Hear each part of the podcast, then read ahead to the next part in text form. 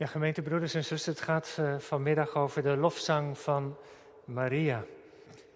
En na de preek, kunt u thuis meezingen, wij luisteren naar een berijming daarvan uit het nieuwe liedboek, lied honderdzevenenvijftig a.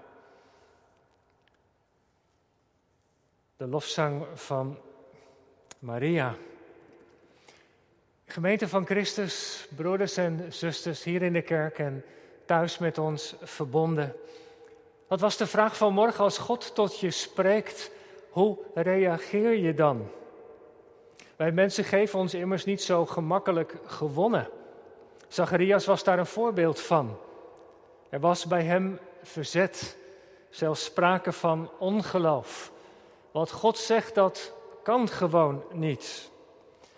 En zo'n houding van verzet, van ongeloof, kan zich zomaar nestelen in je hart. Die houding groeit als we steeds weer in elke situatie kijken naar wat wij hebben of zelf kunnen. Of als wij kijken naar wat voor ons steeds zo vertrouwd voelt. Dan ketsen die woorden af op ons hart. Het kan gewoon niet. Ja, maar... Hoe anders was de reactie van Maria? Als zij de woorden hoort van de engel, reageert ze op een heel andere manier. De overgave, het wagen met de woorden van God, dat is haar houding. En in feite zien we daar iets van wat geloven eigenlijk is. Is die je gewonnen geven aan de woorden van God. En dan op pad gaan. Dat wil natuurlijk niet zeggen dat alles zomaar eenvoudig is. Dat alles vanaf het begin duidelijk is. Nee, ook bij Maria zijn er nog de vragen en de verwarring.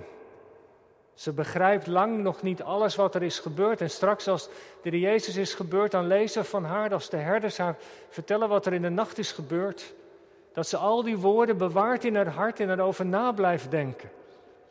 Nee, er is eigenlijk ook bij haar nog lang geen begrip. Er is alleen de overgave, de vreugde, de verwondering, de blijdschap over wat haar ten deel is gevallen. Die is er nog niet op dat moment dat de engel naar haar toe komt. En zo gaat het ook denk ik wel heel vaak in het leven van onze mensen. Als de Heere God tot je spreekt of als er iets bij je binnenkomt van Hem, dan heeft het soms ook tijd nodig om te rijpen, om tot je te laten doordringen. En ik weet niet hoe dat bij u of bij jou is, maar... Zo vaak gebeurt het dat de Heere God daar een ontmoeting voor gebruikt. Een gesprek dat je hebt, in de kring misschien of zomaar, met een broeder of zuster uit de gemeente. En dat dan ineens het besef bij je doordringt. Tjonge, dat wilde God dus tegen mij zeggen. En op het moment dat dat dan doorbreekt, ja, dan is er de verwondering en de vreugde. En weet u, weet je wat... Dat is zo mooi, dat zie je dus bij Maria gebeuren. He, bij de engel is er de overgave, maar de verwarring is er ook tegelijkertijd. Er zijn nog vragen, maar dat verandert als zij dan op bezoek gaat bij Elisabeth. Als ze dan uiteindelijk bij Elisabeth aankomt en er is een ontmoeting tussen deze twee vrouwen, dan is Elisabeth opeens aange, wordt zij aangeraakt door de geest en spreekt ze met luide stem. De woorden die we hebben gelezen. Ze zegt, waaraan heb ik dit te danken dat de moeder van mijn Heer naar mij toekomt? Gezegend bent je onder de vrouwen. Gezegend is de vrucht in je schoot. Zalig is zij die geloofd heeft wat de Heer tegen haar heeft gezegd. En als Elisabeth die woorden spreekt... Dan begint Maria's hart te veranderen. Het zijn die woorden die binnenkomen bij haar. Het is alsof Elisabeth haar de bevestiging geeft van de woorden van God. En ze barst uit in een loflied. Mijn ziel maakt groot de Heere. Mijn geest verheugt zich in, mijn, in God mijn redder. Was er bij de engel de overgave... In de ontmoeting met Elisabeth komt de vreugde en breekt de verwondering door. Wie ben ik dat God mij dit gaat geven? En ik dacht, broeders en zusters, dat is iets om te onthouden. Maria komt tot het inzicht en zo ook tot haar loflied door de woorden die Elisabeth tot haar spreekt. Door de geest geïnspireerde woorden. De blijdschap over wat haar ten deel is gevallen komt als zij, om zo te zeggen, in de gemeenschap is met anderen. En dat is het geheim zo vaak. Daarom heeft de Heere God ons ook in de kring van de gemeente geplaatst. En missen we ook de onderlinge verbondenheid, juist ook met het oog hierop. Dat God een broeder of zuster gebruikt om, om je te bemoedigen. Om iets te laten oplichten van zijn plan met je leven. En ik weet niet hoe dat bij u of bij jou is, maar zo vaak gebeurt het dat je in een gesprek met anderen dieper inzicht krijgt. Het is alsof dan zomaar weer een puzzelstukje, het ontbrekende puzzelstukje op zijn plaats valt. In de gemeenschap met anderen. Die bevestiging krijg je niet als je op je eentje blijft geloven. Nee, God heeft ons in de kring van de gemeente geplaatst juist daarom. Dat je bevestiging krijgt, dat je gestimuleerd wordt om hem te gehoorzamen, bemoedigd, gecorrigeerd. En dat is wat God bedoelt. We zien het hier zo mooi.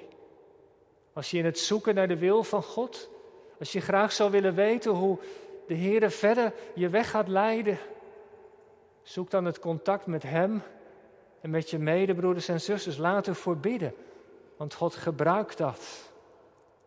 Als Maria bij Elisabeth is, dan is daar dat puzzelstukje, dat valt op zijn plaats. De woorden die de geest Elisabeth ingeeft. En zo komt Maria tot een dieper inzicht. En zo komt Maria tot haar loflied. Thema van de preek, het loflied van Maria, het Magnificat. Zo kennen we dit lied ook wel. De Latijnse versen Magnificat, anima mea dominum. Mijn ziel maakt groot de Heere.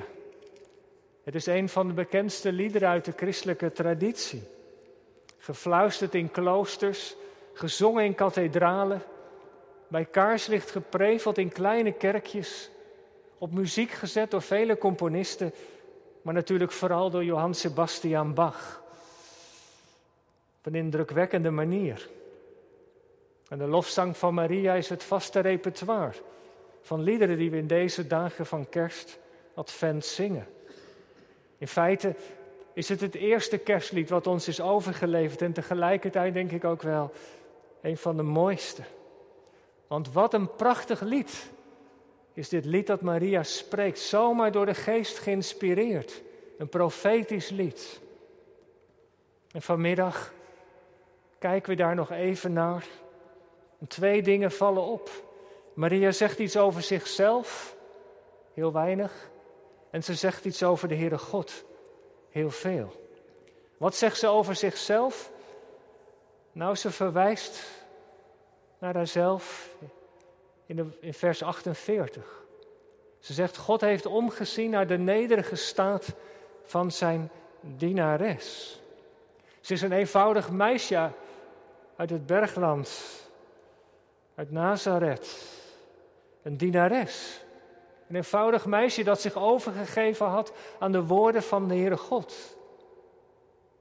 En tegelijkertijd iemand die zal zalig gesproken worden. Je proeft iets, het is een eenvoudig meisje door God uitgekozen. En tegelijkertijd krijgt ze een bijzondere plek in het handelen van de Heere God. Meer nog dan wij protestanten, onze katholieke broeders en zusters, daar aandacht aan gegeven. Maria heeft in de katholieke traditie toch de rol gekregen van voorbidster. Het wees gegroet, het Ave Maria, bid daar ook om. Maria, moeder van God, bid voor ons.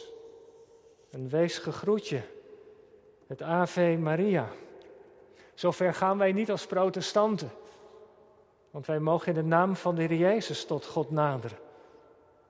Maar we kunnen niet ontkennen de unieke plaats die Maria heeft ingekregen in het plan van God. Een unieke plek. Moeder van de Zoon van God. Goed, geen reden om haar te vereren of haar tot een voorbidster te maken, maar ze heeft wel een hele bijzondere plek gekregen. In het bijzonder haar houding, denk ik. Een bron van inspiratie voor toekomende generaties. Hoe dan? Nou, door die eenvoud van haar geloof. Omdat ze het woord van God, dat onvoorstelbare woord, heeft ontvangen met geloof, met overgave. Ze dacht klein van zichzelf, maar groot van God. En daarin is ze een voorbeeld. Want God zoekt mensen die net als Maria zich aan hem gewonnen geven. Hij zoekt mensen met een hart als Maria. Laat met mij gebeuren wat u wil. Wat zou dat vandaag een mooi antwoord zijn op de viering van het avondmaal. Neem mijn leven, laat het Heer toegewijd zijn tot uw eer.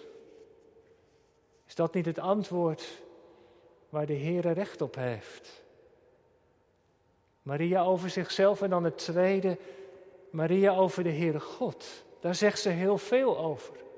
Als je dat lied doorleest, ligt het accent steeds op de daden van God. God heeft naar ons omgezien, hij is machtig. Hij heeft hoogmoedigen van de troon gestoten, hij heeft nederigen verhoogd. Dit lied van Maria is, om zo te zeggen, heel theocentrisch. Steeds weer focust het op wat God gaat doen. Moet je voorstellen, na zoveel eeuwen stilte is God weer in beweging gekomen. De wind van zijn genade, die blaast heel krachtig. Maar zoals we weten, bij een sterke wind, als je kunt zeilen of surfen, dan kun je heel ver door de wind meegenomen worden het water op. Maar ben je niet voorbereid, dan kan je boot zo omkieperen. Kun je op de rotsen vastlopen. En dat is wat Maria zegt in dit lied. Gods genade is gekomen. En als wij het nu met nederigheid ontmoeten, dan ontvang je zijn genade. Nederigen, dat zijn armen van geest, mensen met lege handen, hongerigen, die heeft hij verzadigd. Dat is wat Maria zegt. Gods genade is voor mensen met lege handen. Mensen die zich verwonderen over wat God geeft. Over wie God is. Wat bent u goed, Heere God. Dat u mij dat woord geeft. Dat ik mag proeven van uw genade. Als je nederig bent, zegt het lied, dan zal God je oprichten. Als je hart ontvankelijk is, dan zal hij je verzadigen. Dan zul je heel veel van ontvangen, van hem ontvangen. Dan zul je door de wind van de geest meegenomen worden. Op die grote oceaan van de liefde van God. En met zijn wind in de rug bereiken wij onze bestemming. Maar ze zegt ook, als je trots of hoogmoedig bent, als je hart voor God gesloten blijft, dan blaast die wind je omver. Dan zul je van je troon afvallen. Als je de regie in je eigen leven bij vasthouden, dan heb je met deze God dus een probleem. Dan zul je uiteengedreven worden, zegt het lied. En dat is eigenlijk wel een aangrijpend woord. Uiteenvallen. Als je hoofdpijn hebt en je pakt een glas water, je doet er een paracetamol tabletje in, dan zie je dat helemaal uiteenvallen. Dat is wat hier, hier eigenlijk staat. Dan kun je niet staande blijven. Die genade van God is zo sterk. Die vraagt een ontvankelijk hart. En als je laat meenemen, dan kom je op onverwachte plaatsen. Die wind, die drijft je elke keer weer in de armen van God. Maar als je je blijft verzetten, dan zul je met lege handen komen te staan. Dan zul je schipbreuk lijden, het risico lopen om verloren te gaan. Over deze dingen gaat het lied van Maria. En als je goed leest, dan zie je dat ze in de verleden tijd spreekt. Het is steeds weer het refrein. Ze vertelt feiten die als het ware al gebeurd zijn. Hij heeft, voltooid tegenwoordig uit, hij heeft, hij heeft. Het lied van Maria gaat over de toekomst. Het is een profetisch lied, maar ze schrijft het alsof het al gebeurd is. Door de geest geïnspireerd ziet Maria al iets van de toekomst oplichten, maar zo zeker als het is. Zo zal het zijn. Wat God zegt, dat gaat gebeuren. Het trof me weer opnieuw. In het laatste vers, vers vijfenvijftig, of ene laatste vers, vijfenvijftig. Wat, wat zij profetisch ziet, dat zal gebeuren zoals God gesproken heeft tot Abraham. Meer dan tweeduizend jaar geleden heeft God gesproken tot Abraham. En dat woord, dat is hij niet vergeten. God is geen van zijn beloften vergeten. Hij vervult ze allemaal op zijn tijd. En zo mogen wij ook vanmiddag het avondmaal vieren. De Heer Jezus nodigt ons aan zijn tafel. Hij wil ons laten delen in zijn verzoening. Hij wil ons hart helemaal laten vervullen door zijn geest. Zodat we steeds meer worden als Maria. En ik hoop en bid dat dat zal zijn. Ook in ons leven. Die overgave. Laat met mij gebeuren naar uw woord.